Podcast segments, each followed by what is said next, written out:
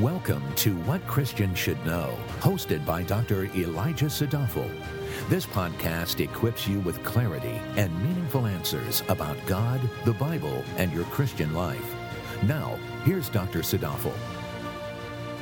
Our theme verse today comes from 2 Chronicles 33 31. There, we read about King Hezekiah, who ruled over the kingdom of Judah and who was also a contemporary of the prophet Isaiah. 2 Chronicles chapter 33 overall tells us about how the Lord showed King Hezekiah favor, and as a result of the Lord's grace, the king prospered.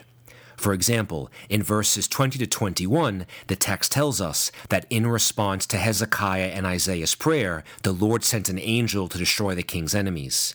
In verse 29, the text tells us that God gave Hezekiah very great wealth, and that in all that he did, the Lord caused him to prosper.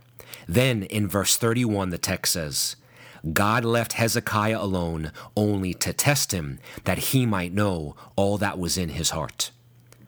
Let us take notice of what God did for his servant Hezekiah. The God of grace blessed Hezekiah throughout his life, and then at one point the Lord left him alone. Why?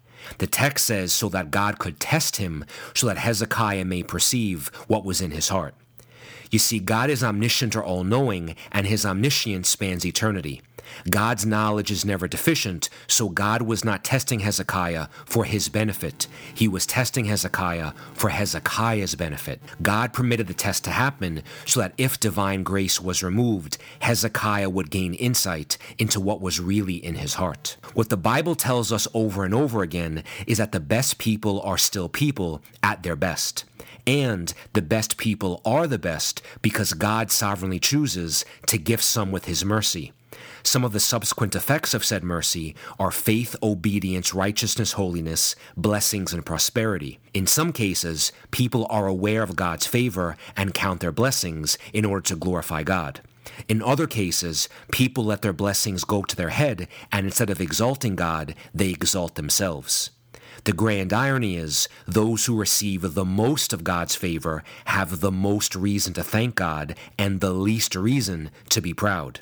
In the end, without God, we are left with nothing. The moon produces no light by itself. Instead, it reflects the light that is shone upon it by the sun.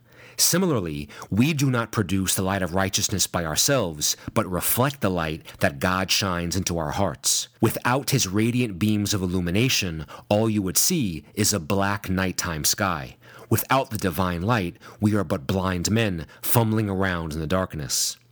Hence, in times of great blessings, great holiness, or great spiritual progress, we cry out to God and thank Him for His marvelous grace, which made it all possible. We also plead with God daily that He would never leave us. For if God ever did leave a person, the best saint would quickly see that enough carnality lives in their heart to turn them into the worst sinner. When God leaves us alone, all we are left with is ourselves, and when we see ourselves for what we really are, we will not like what we see, and some may not even be able to bear the self revelation. As Christians, our hope is that although God may leave us alone for a season to test us, He never abandons or gives up on us.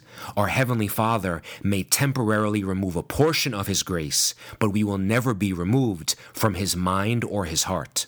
Even when He leaves us alone for a season, it is done out of love and fatherly care to grow and mature us. As 1 Peter 5 7 tells us, God cares for those who are His, and His care is unchanging. When God became a man in Jesus Christ, this was God's declaration that He would never abandon man because God became a man and will be so forever. Even more, a God who is omnipresent cannot actually go any place where He is away from us. Let us then pray to God to secure fresh new graces every morning and for his face to shine upon us.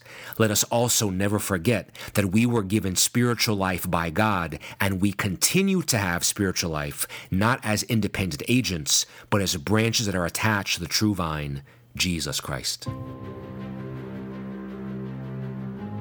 Thank you for listening.